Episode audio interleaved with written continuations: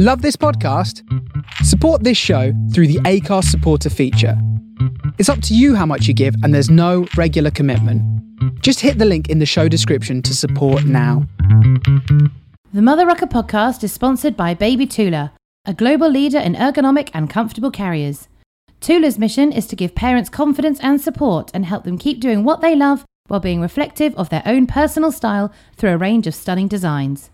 As an inclusive brand, Tula offers carriers for all ages and stages from birth up to around seven years to empower families of all kinds throughout their unique parenting journeys. Make sure you check them out and choose your favourite design.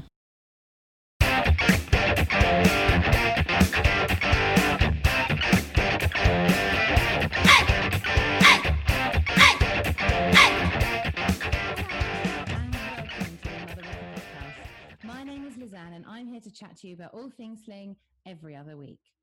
With me today is one of my partners in crime, the wonderful Zoe Woodman from the Sling Consultancy. Hello, Zoe. Hi, Lizanne. How are you? How are you? Yeah. Good. Hot. It's very hot today, but um, yeah. So beach, today, the day yeah. we're recording is uh, the seventh of August. So. It is an extremely hot day uh, here in the U K. Well, extremely hot for us. This isn't hot compared to a lot of places, but it's hot for the U K. Um, so we're both a bit sweaty and sticky because we're film- we're recording in the evening. Um, so, yeah. How are you otherwise there, apart from the heat? Yeah, it's not too bad. Obviously, everything's been a bit juggly. We're all having to juggle children being home and... Uh, different situations, and so we're just sort of getting by as we do. It's the school holidays, so um kind of just taking things a bit easy, really. Just um been to the beach a bit, do a few bit of biking and all that jazz, so just um enjoying the good weather, although today is just that little bit too hot, so we do come down to the coast just uh because I'm based up in Surrey, which is just that bit close to London, so it's yeah just a bit too warm, but no, we're doing well. um It's a big period of adjustment for us this year, um, with my eldest starting high school and my youngest starting primary. So um, kind of feel that there's that big shift kind of about to happen, yeah. um, which is quite exciting. So tell us a bit more about your family. You've mentioned your eldest and your youngest. You have a third as well in the middle. We do. So um, I have, my eldest is eleven, um, May, and then we have Charlie, who is seven, and Jude is four. Um, we used to live up in um, London when we had May, and then we moved a little bit further out when we uh, after she was about a year, and that's how I actually got into Sling. So we spotted somebody. I had a sling for May, but it was more practical being in London, and then we moved and saw somebody using a sling, and I was just like, oh, with an older baby, I was like, oh, we need one of those because we can't really do the walks we want to do. And so Googled that one, bought it, and used it with her until she was like two, two and a half. And by then had met someone else that was very passionate about slings, and she was like, let's set up a sling library. I was like, what is one of those? Um, and so we, with uh, an N C T branch, we had some funds, and so we bought a selection of about ten slings uh, and carriers, and basically we just helped people with slings and carriers because we loved carrying and we wanted to share that with other people and wanted to get people carrying. Um, so then when I had Charlie, we'd I'd had much more experience with lots of different types of slings and carriers, and so I used an array of slings and carriers with him. Um, and, but it wasn't until my third Jude that I then found wovens and loved using wovens. So it kind of evolved with each child, as I think is fairly natural. Um, mm-hmm. Certainly with one, you don't necessarily always need your hands free. It can be massively useful, but it absolutely comes into its own when you have more than one child. Um, and so uh, Jude was six months old when I actually did my consultancy training. Um, At that point, who we were running the Sling Library had said about doing peer support training, and I looked at the kind of the stuff and I was like, well, I kind of know all of that. I don't feel that's going to benefit me in any way. And then she said, after she'd done her peer support training, she was like, let's do consultancy training. And I was like, yeah, fully up, on board for that. Yeah. Um, I love learning. And so we then did our Slinger baby training and actually held it here in, in Dorking, which was great. Um, Jude was oh, lovely. About five months old at that point. Um, and so that was quite tricky to juggle his needs at that point and trying to take it all on board. And that's what I love about Slinger Baby, is obviously you can re-attend. So um, I've re-attended some of the days as well, which is really, really helpful. Um, and that was in two thousand sixteen. And then obviously um, we all kind of got together with the Brilliant Baby Own Business Group with Kiara and have developed that. And so I'm lucky in that I get to work with you and Kiara and um, helping support other baby-owned businesses to be sustainable and to spread kind of what I do a bit further. So um, my background is psychology. I have a psychology degree, and I just am really into kind of the research and the science, and kind of, I suppose when you first have a child and you you kind of have all these pre pre ideas around what's going to happen or what your mm-hmm. baby, and you just think you can put them down, and then they don't they don't really generally like that. It can come a bit as a shock, and and yet science shows us so much about why that's the case. And I just find when I understand why, I can deal with things a little bit better. Mm-hmm. And so for me, kind of sharing the science on the carrying is is huge, because it validates and backs up kind of so much of what we do, and it can just make things that little bit easier, um, but for some reason there's just not quite out there as yet in terms of mainstream parenting, um, because there's this idea that, you know, carrying's a bit hippie, or you have to be a certain type of person to carry your baby, and I kind of felt like I didn't fit that I didn't fit that mold. I was like, well, that's not that, that that's not me. But actually, it's not about that. It's about, you know, for me, looking at science and saying, well, actually, you know, deep down, humans are all the same, evolutionary wise, and kind of a cellular level and a neurological level. And so, a lot of the behaviours um, can be can be directed through that that way. And obviously, we know more now with Um, all the research that's happened in the last twenty years on, on the science of the brain, and we now know that actually experience does also impact our, our neurology and our brain development. And so how do those things come together as parenting, kind of backing that up with the science, I guess. Mm-hmm. So obviously you and I have worked together quite a lot. Um, we've done live events together, we do our online group together, we do loads of stuff. And what I really love about the way we work together is that we also have our own separate interests. So, so I have the podcast, obviously, as an extra thing that I do. And I know that you um, also do a lot of writing around the psychology of carrying. And uh, last year, uh, Zoe was featured in Juno magazine. Those of you watching on YouTube, I'm holding up uh, a copy of her issue up to the screen now. You can buy back issues as well.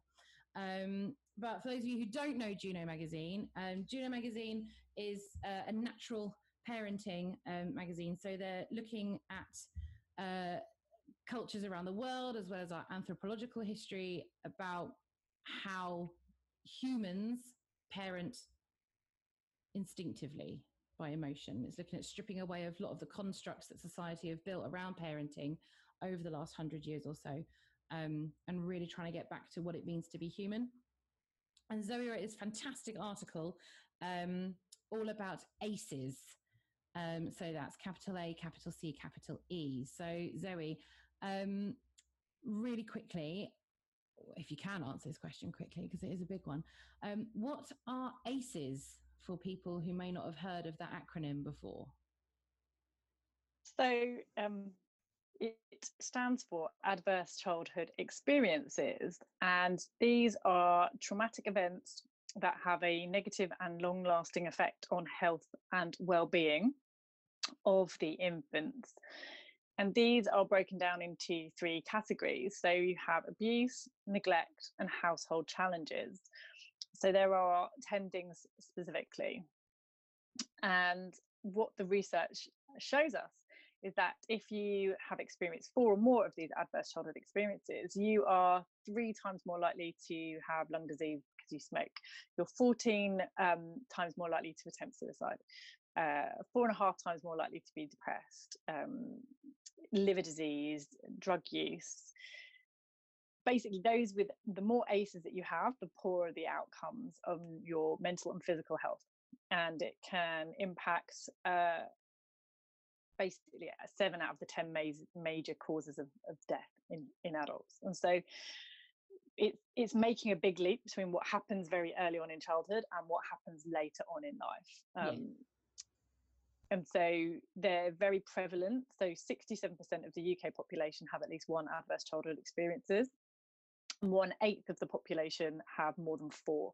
Now, these studies, the original study was done in the U S, and these have now been replicated in most cultures around the world. So there's mm-hmm. lots of separate, smaller studies um, in, in individual cultures, because obviously there are some differences, um, but it's basically a, a cascade of development in terms of what happens. Um, so it's not like a direct leap, it's very much a, a cascade approach to mm. development. What does that mean? Sorry, just um, obviously with your background in psychology, you know a lot more than I do about this because I have a degree in drama. Um, so what do you mean by by a, by a cascade? So, so basically um, we have... Um, I kind of, if you imagine it like a triangle, like a pyramid, and at the bottom mm-hmm. we have the adverse childhood experiences, and then something happens, and then something happens, and then something happens, and it leads to potentially early death at the top. And so it's not, and there may well be, and there certainly is at the moment, gaps within those. So it's not like there's a direct line that if this happens to you, this is going to happen to you. It doesn't no. work like that. And and obviously with research, it's very what we call reductionist. It kind of takes out a lot of stuff and tries to make it very emotionalist in terms of um, you have to make it, you have to try and make these direct links. And so it kind of reduces us to very basic things. And, and, and that's how research happens. And so, for example, the adverse childhood experiences, you, you, you can have a score out of ten, but someone with a score of eight is not the same as someone else with a score out of eight. So it, it kind of makes it really basic in order to understand and to show these big effects. But at the same time, it misses some of the individual nuances around mm. experience. And so what the adverse childhood experiences kind of showed is that actually if you have someone in your life, despite experiencing adversity, if you have somebody that you know is is there for you, that has your back, that is keeping you safe, that that kind of negates some of the impact of these experiences. And so so they're not necessarily set in stone. Absolutely not. No, not at all. Um, obviously, this was sort of a retrospective study, as in they, they mm. were interviewing adults, and then they were looking at their outcome there and comparing it, and then looking back at their childhood and asking them lots of questions. And so it, it doesn't always mean that just because these things happen to you, it, there are going to be certain outcomes, because the brain, we know, is is plastic, and what we mean by that is that it can change. It's not set in stone. The brain is not a rock. Once it's developed, um, there is always potential to change, rewire, reconnect, do different things, and our brain has the capacity to to do that throughout life. It gets harder to do as we get older, um, so that's why things like you know things like learning a, a foreign language, for example, get a lot harder the older we get, because mm. our brains become more attuned, because the brain likes efficiency. And so if you're not using those bits, it, it kind of gets with them, and and it's a bit like a, a well-worn path. Your brain loves really well-worn paths of things that you do all the time, and um, it can be hard to change those those paths, to get off those paths, but it's absolutely possible. And the one thing that all the research has shown is that relationships and connection and a secure attachment are absolutely key to the reshaping and the ability of building robust brains in the first place. Mm. So sorry, just going back, I know you mentioned it, but just to reiterate, um, what are the three pillars of ACEs? What are the three? So, um, so the three, yeah, the, so the three sort of headlines is abuse, neglect, and household challenges. So within that, so within abuse, you have emotional abuse, physical abuse, and sexual abuse. And with neglect, so you have uh, emotional neglect and physical neglect. Household challenges are things like domestic violence, substance abuse, mental illness, parental separation, divorce, uh, or a parent that may be in prison. They mm-hmm. are the specific kind of ten that they look at. Now, you, there is a lot of research that have added others, and but this is the kind of the foundation of the of the research with these main ones.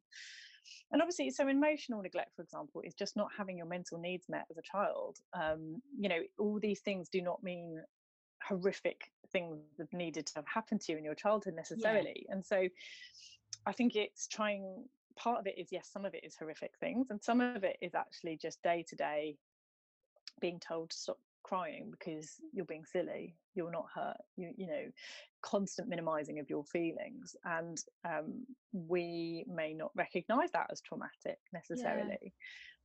but it's kind of reframing that, I think, we're trying to reframe trauma, because trauma can be really can, can almost be quite emotive. You think, well, my parents didn't didn't abuse me, I wasn't abused, but they may not have met my needs. And so trying to come to terms with that can be quite difficult sometimes, as to mm. understanding what trauma kind of means. It doesn't always mean what it is shown perhaps in the media, for example.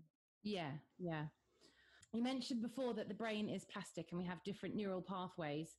Um, how does, how can carrying have an impact on that, and how can it go about affecting that change in the brain, that plasticity you mentioned? It's amazing, because I mean, the brain is still one of those things that we still don't know everything about. Yeah. And yeah. most of the research that I share and that I look at and that I write about is not direct research, which means it's not specific to carrying and the impact on that. So a lot of the research might be on trauma and stress and attachment particularly, but a lot of it we can link to carrying because it's kind of implied.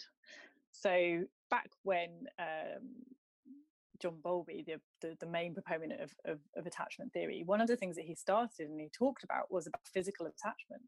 So we have to, in order to create our, our, a secure attachment kind of mentally, we have to have physical attachment. And as we know, infants can not survive by themselves. They need to mm-hmm. be on a human, essentially, because they can't move themselves. Now, when we go back to looking at it from that evolutionary point of view, you know, babies' brains developed through being carried, essentially, is what the anthropology suggests.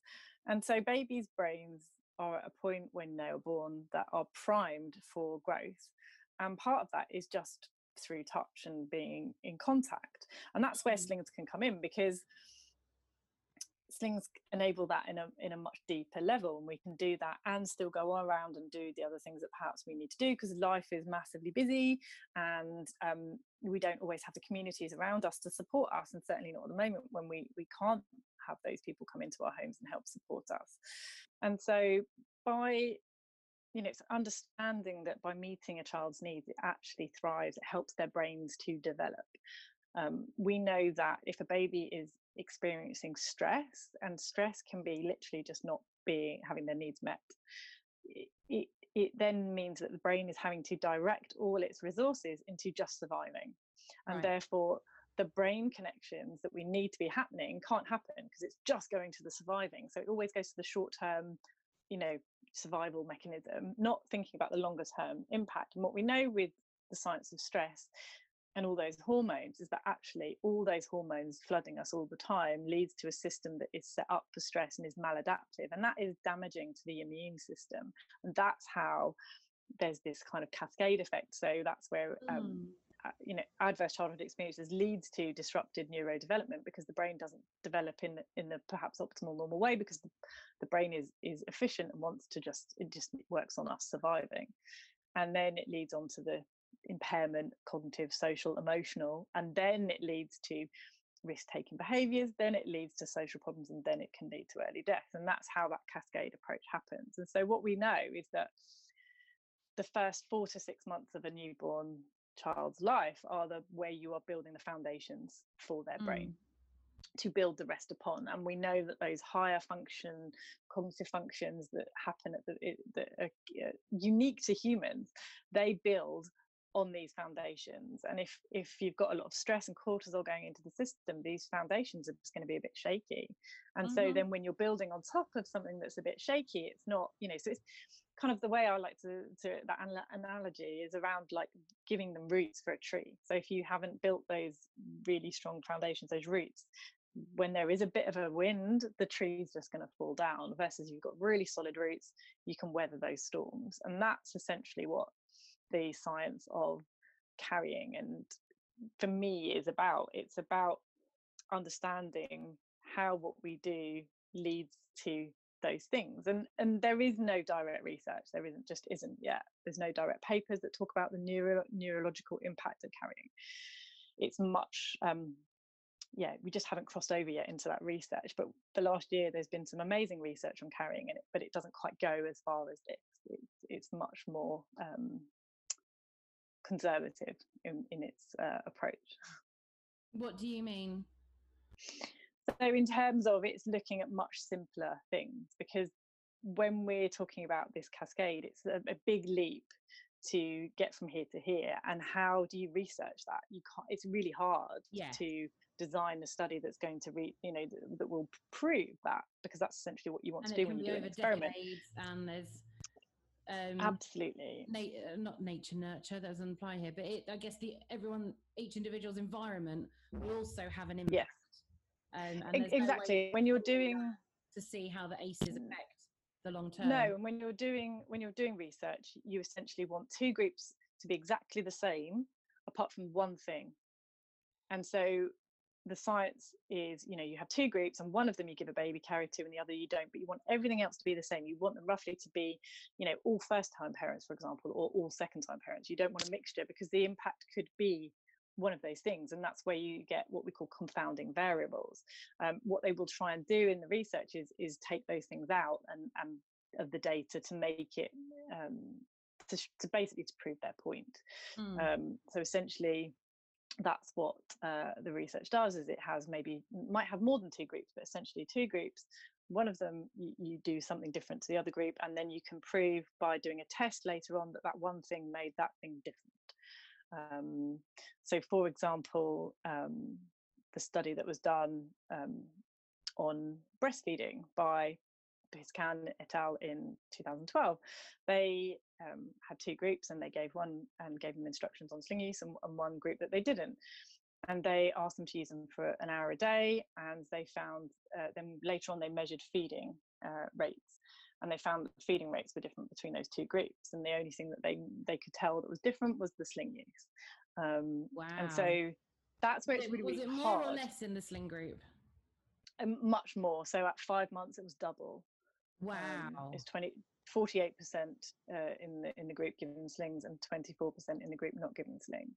Um, wow. They did also check that the group not given slings didn't then use slings, um, because obviously you don't want them then using slings. And some people that were given slings didn't use them, and the group that, so those people were then very similar to the people that weren't given slings. And so essentially when they do research, it's looking at, you're trying to get lots and lots of data, and you're trying to analyse it all to say, did this have an effect on that? Mm. Um, and you can't always do that with humans and behaviour in it, you know. Yeah. Hey, Lizanne. Lizanne? Lizanne! Oh, sorry, Jenny. I was totally immersed in this article about baby wearing in the latest issue of Juno magazine. Juno magazine? What's it about? Oh, it's a great magazine, all about a natural approach to family life. They focus on conscious parenting, sustainability, community and well-being. Also, most of their articles are written by real-life families, like this one about two dads sharing their adoption story. Oh wow! What else is there? An article on postnatal recovery, one on the power of touch, and one called Why I Carry. It's fab, Jenny! They even have a lush seasonal recipes for you to try at home, competitions and regular columnists, like including The Mindful Dad. Fantastic! Is it new? No, they've actually been supporting parents for fifteen years now. fifteen years? I know. They're constantly evolving with our rapidly changing times and reflect modern parenting values in the light of new research. Each issue is built around information, inspiration and inclusion. Ooh, that sounds good. It really is. They include supportive features from families sharing their experiences, articles and product reviews to help you make sustainable choices, and they aim to make everyone feel welcome in the community. I'm glad you've mentioned sustainability, because as a cloth bum mum, I am eco-conscious. Well, you'll be glad to know that Juno magazine is printed on responsibly sourced paper, and if you take out a subscription, you get access to their full digital back catalogue. So I can read their full digital back catalogue on my laptop, my tablet and my phone? Yep, and they'll even send you a free gift when you subscribe. Plus, subscription issues are sent with free U K delivery. I'm sold. How do I subscribe? It's so easy. Just pop over to w w w dot juno magazine dot com and sign up. Brilliant. The Mother Rucker podcast is sponsored by Integra Baby, a family-run U K business who don't compromise on ethics and sustainability. Integra stands for the future, and they believe that with the right choices, we can nurture our babies and our planet. For over a decade, Sarah and her team have worked tirelessly to bring you baby, toddler, and preschool carriers of the highest quality. The multi-award-winning Integra design is an industry leader, and their stunning range of limited-edition prints, colours, and fabrics, such as Harris Tweed, make Integra carriers extremely desirable and collectible. With an equally attractive price point and a range of carrying positions available, Integra Baby carriers are an absolute must for anyone looking to carry their child. Find yours now at integra baby dot co dot u k. So how does how does touch and carrying and close contact, when we hold a baby like that, Um, and obviously if we then use a sling to support that, what what actually happens in the brain? So there's loads of things that happen. So basically smelling is a signal, so mm. we'll smell our baby's heads. That signals to our brain. Um, it helps create that bond with our baby. Um, the babies are able to thermoregulate better when they're on us, so their their brain isn't having to go, I've got to try and keep myself warm, because they're, they're doing that job already. Through the soft touch, through the fibres of their skin, it, it activates certain things in their brain. The oxytocin that is impacted in both the infant and the carrier, that turns on certain things in, in certainly in the parents' brains to be much more responsive to those infants' needs, because in order to keep the human race going, we have to be responsive and meet those children's needs. If we don't meet their needs, then then you know obviously there'll be an adverse effect, and they they're not going to survive. So essentially, it's through this responsiveness that builds those connections in the brain, and, and all these complex uh, neurotransmitters or hormones such as oxytocin, um, you know, and cortisol has a good effect. It's just not good when we have too much of it. Um, you know, it's why we don't like babies crying, because it's really stressful, because our bodies and our brains want them to stop, because essentially it's going to give our position away, and it makes us very vulnerable. Um, and so it's, that's why we find it stressful, why we're primed. We're primed to respond to infant cries. Um, and all these things are like little light bulbs and switches in our brain that then lead to these neural pathways that lead to us being more responsive. Mm. Um, and it's why, you know, this, this phenomenon of baby brain exists. It's because our brain power is going to a different part, um, because we've not used that part before, and if, if we haven't been a parent before, and we have to turn those things on, and we those things are they're primed and ready, but if we haven't perhaps had the best start to our own lives, those parts might be a bit further down, and we might have to dig harder to find them, mm. um, because our brain isn't primed and ready, because it wasn't primed and ready for, from our childhood. And so that's where that kind of what we call that intergenerational effect can happen, um, because being responsive and being responded to then lays those foundations in the brain.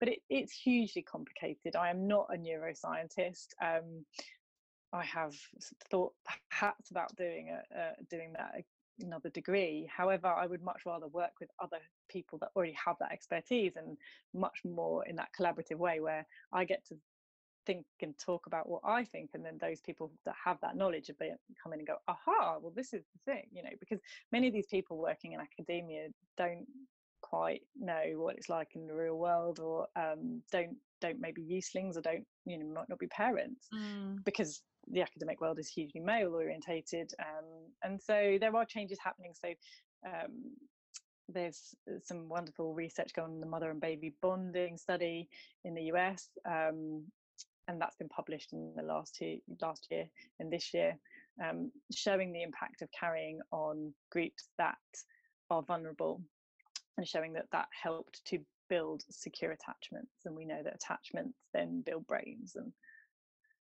that kind of is how it all goes. But it's not it's not set in stone. It's not concrete. A lot of this is potentially um, kind of theory and guesswork from all of the different fields of research that I've read, because they're not all connected up. So you've got the field of neuroscience, and you've got the field of attachment, and you've got, you know, carrying, and you've got the sociology side, and it's linking it all together. And um, there's not many people doing that. But you're one of them. Absolutely, trying to, trying to. Just why it's exciting. So you've touched on it briefly already, um, but just going back to attachment. So You mentioned about um, the tree and having the tree roots and having that secure base for your child to then grow from. But aside from carrying, are there other ways that we can generate a strong, secure attachment with our children?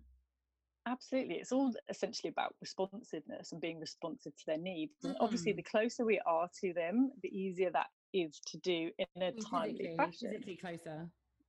Yeah, yeah, yeah. Um, so even if people don't use slings or don't, um, you know, don't use carriers, you are going to be carrying your baby in arms, which mm. is why I tend to use the term carrying consultant versus baby wearing consultant, because baby wearing has certain connotations, but actually all humans will be carried to some extent, even if you know don't use a sling or carrier. Um, it essentially is about building that responsiveness.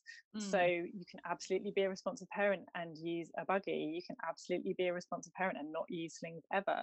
Um, but they sort of can help by going hand in hand because of what happens through the soft touch and through the closeness and through all the activation of all the hormones, through smelling. Um, you know, and also if our baby is really close to us, we tend to do a lot more talking to them. Mm. Um, without, you know, it, even at, like, subconsciously we'll be like, oh, well, this is just because they're there, you know. Um, baby's eyesight is is is very, very poor, and they can only literally see about that far when they're born. That's this, you know, perfect for, for holding them. Um, you know, many people will find they baby is sound asleep, and then they go to put baby down and baby wakes up and they're like, oh, that's really annoying, baby was fast asleep on me, and now they don't want to sleep because they're separate from you. And babies neurologically, when they are born, don't have the capability to know that they're separate from you. They just know that they are safe and secure when they're on you.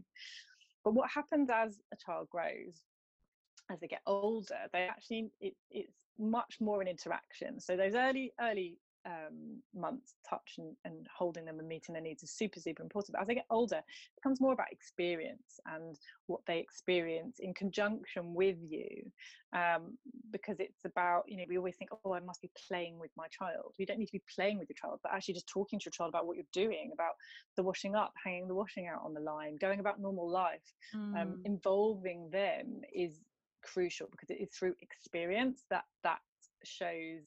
That's where language comes from, that's how that builds, um, through that involvement and through that kind of what we call that interaction. And it becomes really important to have that experience. And being responsive doesn't mean that we hold our children all the time, because actually if our child doesn't want to be held in that moment, then we don't hold them. Mm. Um, unless we are needing to keep them safe, for example. Um, yes. Yes. Sometimes we do have to override their needs with um, keeping them safe. Yes. Um, but essentially it's about meeting their needs the majority of the time. There are always going to be times where we can't meet their needs, and our needs matter too. And that's what I love about carrying it, because it enables you as a parent to meet your own needs and your child's needs kind of almost without really having to think about it, because mm. there's a lot of this, oh, happy baby, happy mum, happy mum, happy baby. It doesn't work like that. It, it's no. an interaction. It's dyadic in nature. You yes. can't separate out these things, because one thing has an impact on the other, then has an impact on the other, and, and it, it, it ping-pongs backwards and forwards. And so that's why it's really hard to do the research, because it's not like this happens and then this happens. Um, yeah. It kind of goes backwards and forwards, and it becomes this, like we say, it's interlinked, it's dyadic in nature. Um, so our baby will will make a noise and we'll go, oh yes, no, you're right. Oh yes, we'll, we'll do that today. Um, and then they'll make another noise and you'll respond back because they're here. If they are separate from you in a different room, they're not going to be getting that interaction and that experience. And that's where then they're not going to be having that interaction, and that doesn't help in terms of brain development. Yeah, because they need that. I think Doctor Rosie Knowles, she's mentioned before, it's kind of like the the, the ping pong effect yeah. that we have with our babies, um, in that they will do something towards us and by instinct we will mimic it and bounce it back, and then they get Absolutely. That positive reward feedback in their brain, which yeah. allows their brain to flourish. And they will then repeat it, and then we will then repeat it. And it's that that back and forth exchange. And it can be, doesn't even have to be verbal, as she was saying. It can be, um, you know, something small as a little gesture when they're tiny newborns, or a facial expression that they do and you do it back to them, or, you know, sticking out their tongue or something. And but every tiny little interaction you can possibly have with your child is going to help build their brains, essentially, isn't it? Absolutely, and it's so it's so crucial. It don't, they don't need baby classes. They don't need, um, you know, all these toys. What they need is a present parent to be interacting with them in the world. And that can be in lots of different ways. And that can be by going about your normal life. Um, that's how they learn, um, through seeing what happens kind of in those sorts of interactions. Um, and, and it's really important for language development. You know, it's shown again past the age of one, many children are in facing away buggies, and so they're not getting that interaction. And there was a study done in two thousand eight um, by Zadik that showed you just by turning the buggy around, the interactions doubled.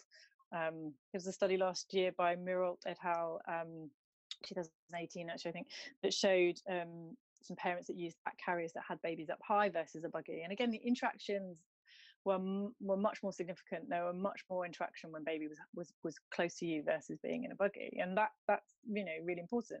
It just is, if you're going to use those tools, that you use them mindfully, um, yeah.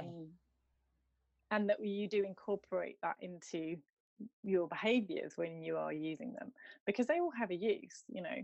Um, most you know I'll say to people, you don't have to use a sling. It just can make things a lot easier in many ways, yeah.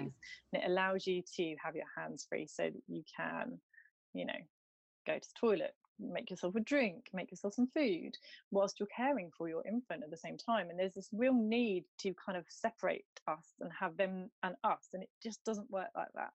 Um, the more we fight that separation, that instinct to be together, the harder it is, you know. Um, whereas when we if we can share the science of carrying and attachment and why your babies behave the way they do, people kind of go, oh, well, that makes sense, okay. And it just feels a bit easier because we know that's why they're doing it, and we know that what we're doing has value, and we know that we're growing their brain, you know. Mm. You hear that all the time. Parents will say, oh, sorry. No, no, you're right. Like, so many parents will say, say, oh, oh I, I'm getting getting told I'm making a rod for my own back. And it's like, we'll just say you're growing their brain, you know?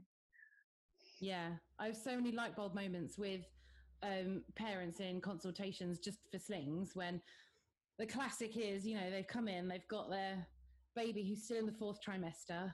First thing out of their mouth is, when I ask them how it's going, is they won't let me put them down. And I'm like, no, they won't.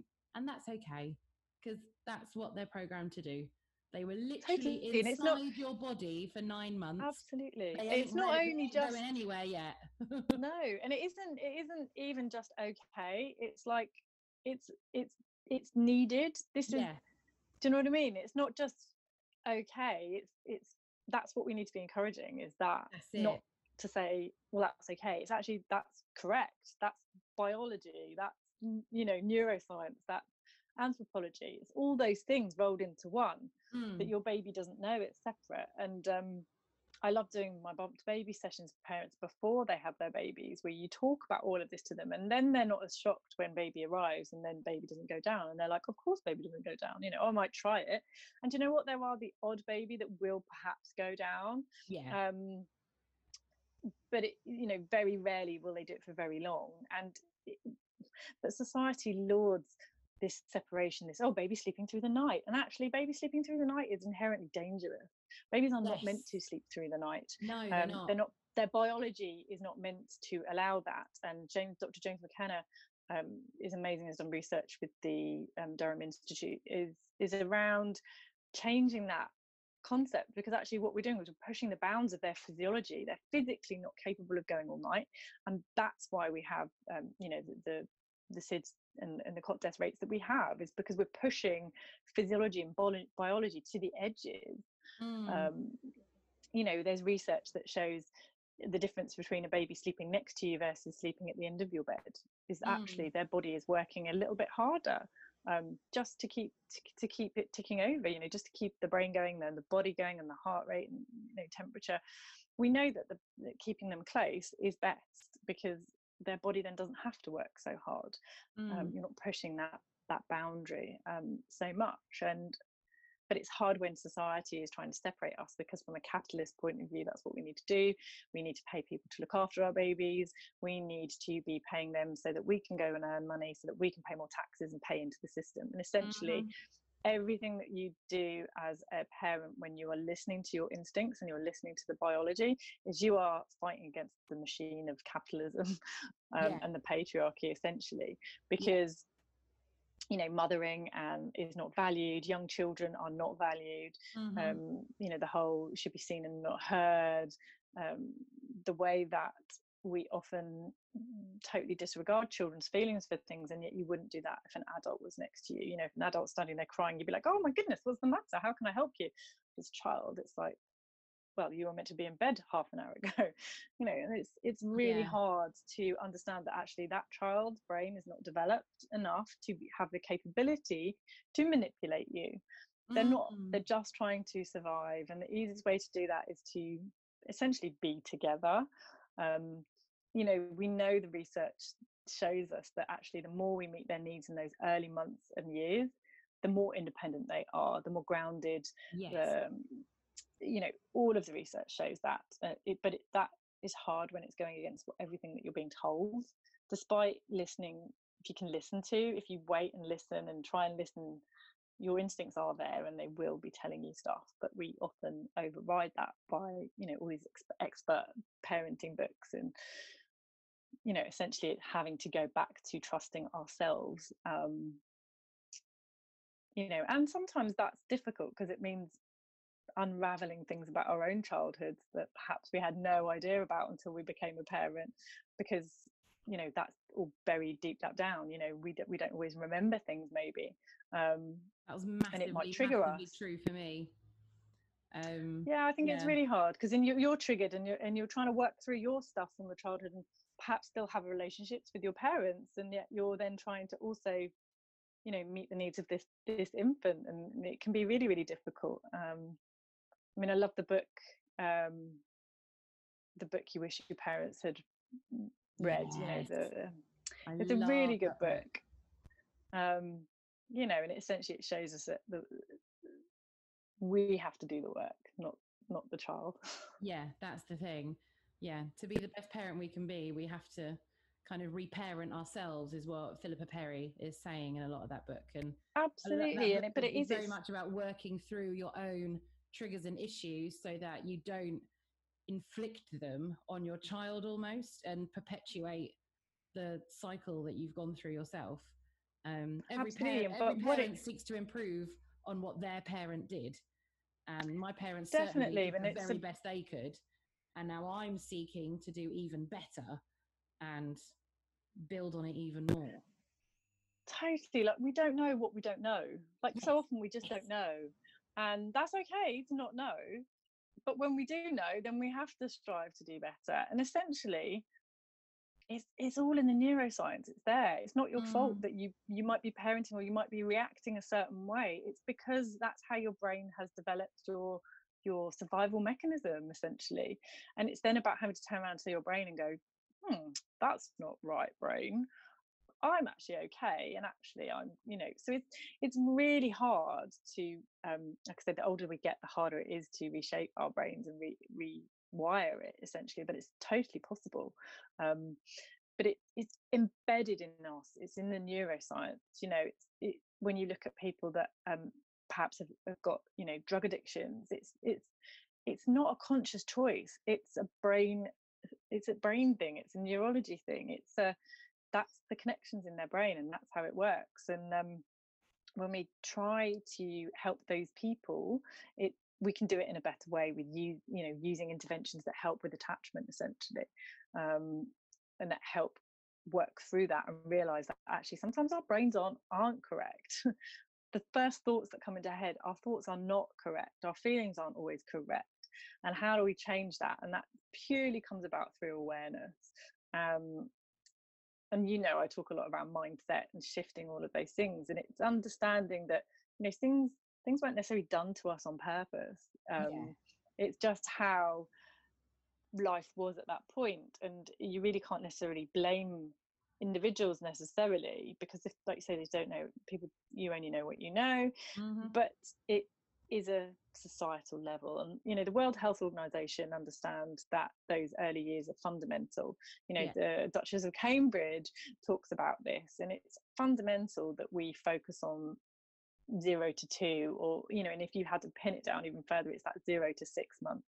mm. um from the work of Bruce Perry, for example. He's shown that um, that those early, if anything happens in those early months where your needs aren't met, then you know it overrides anything stressful happening later, because you you just can't. But if you have that solid foundation, actually, if something bad happens to you a bit later in, in your childhood, then you're more likely to be able to weather that storm. Um, and the outcome, the, the the kind of the graph comes down like that in terms of the the outcomes. Um, but yeah, they, I mean, there's so much science; it can be really overwhelming to pull it out and say, well, which one matters the most? And mm. you know, essentially, it's it's a, a heart, huge body of stuff. But you've got people like the Early Intervention Fund, um, you've got the World Health Organization, UNICEF. They've all got a lot of things on about being responsive, nurturing care, for example, um, and and not many of them go far enough to say carrying or sling use. You yeah. might find the odd word around that, um, but when you think about it from an evolutionary point of view, it totally makes sense in terms of we we wouldn't have, you know, we didn't have wheels, so we wouldn't have had buggies, and and we look at the amount of change in the last two hundred years, you know, evolutions like this in two hundred years is like a nanosecond. Exactly. Um, It, it, there's a lot of change in a very short space of time, and our brains are like, I can't deal with this. Yeah. Um, and that's why we're having these negative impacts on mental and physical health.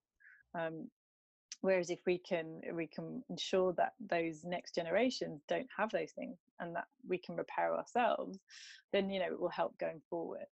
Um, and so there's been some amazing interventions with um, teenage mothers, for example, or those mm. that have.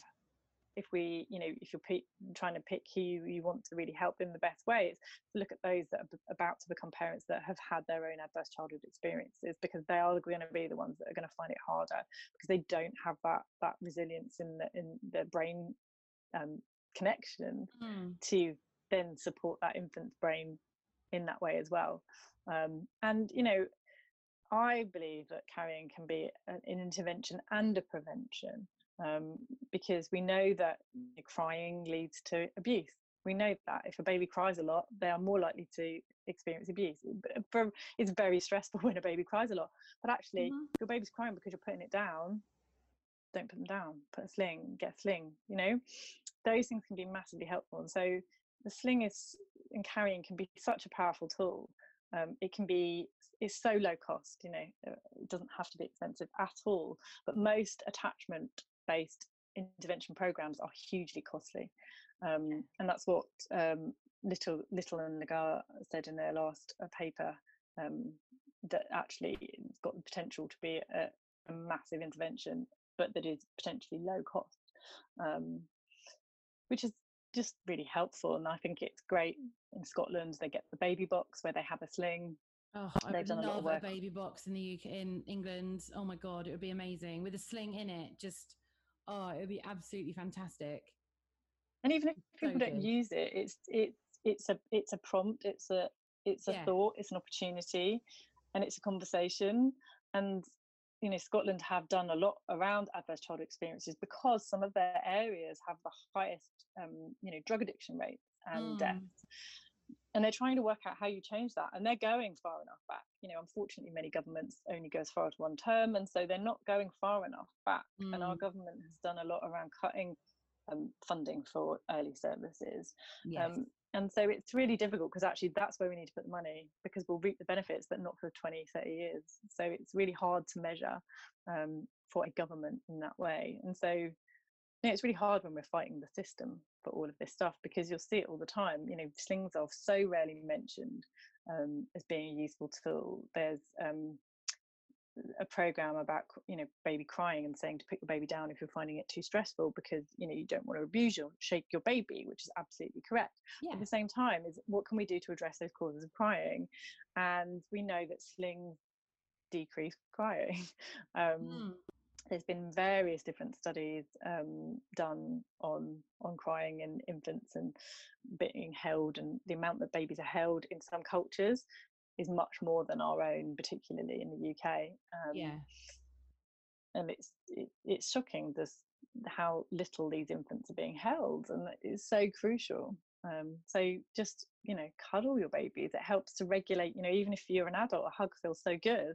Um, when our nervous system is all out of whack, you know, carrying is, is just hugely powerful. And I mean, we see it, we see it all the time when we have consults or when we do library sessions, you know, that, that movement, right?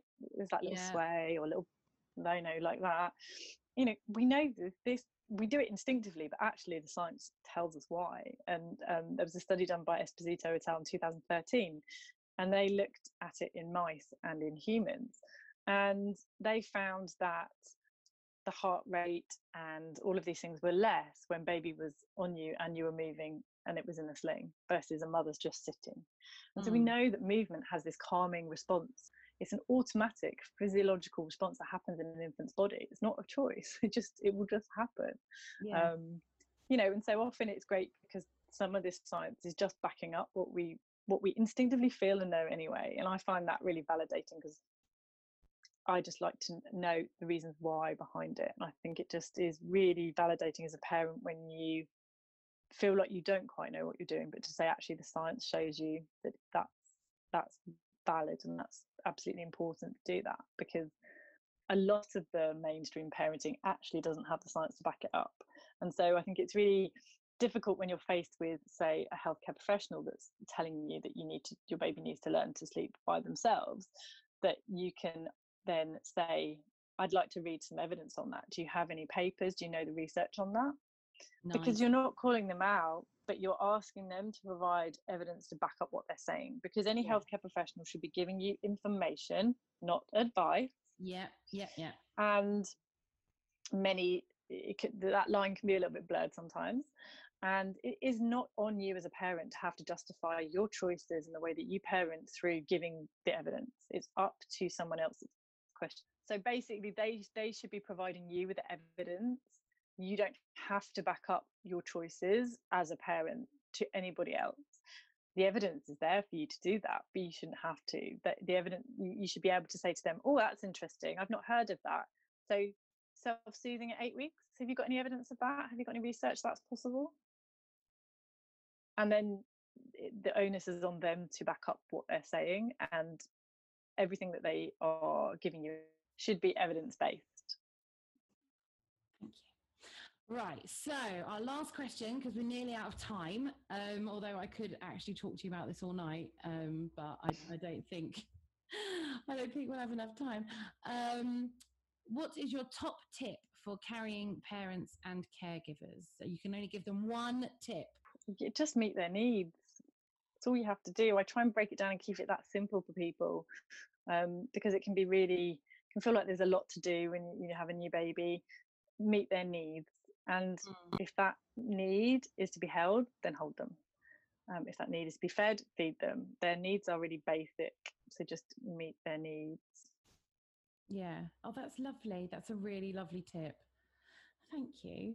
Zoe, thank you so much for appearing on the podcast. It's been an absolute pleasure chatting to you this evening.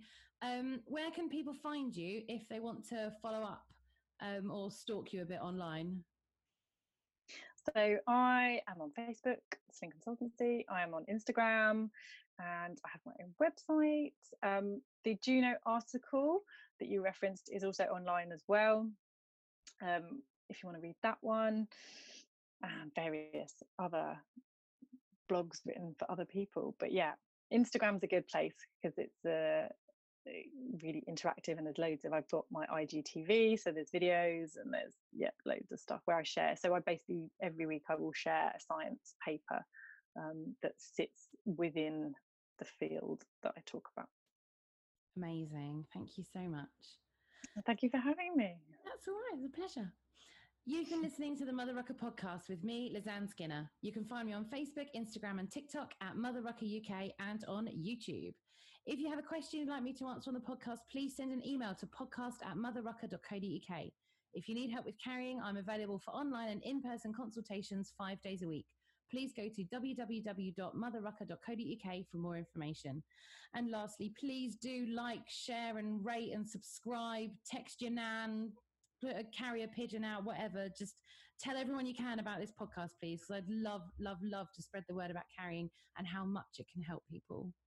Once again, thank you so much for joining me, Zoe. You're welcome. And hopefully I will see you soon. Take care. Bye. Bye.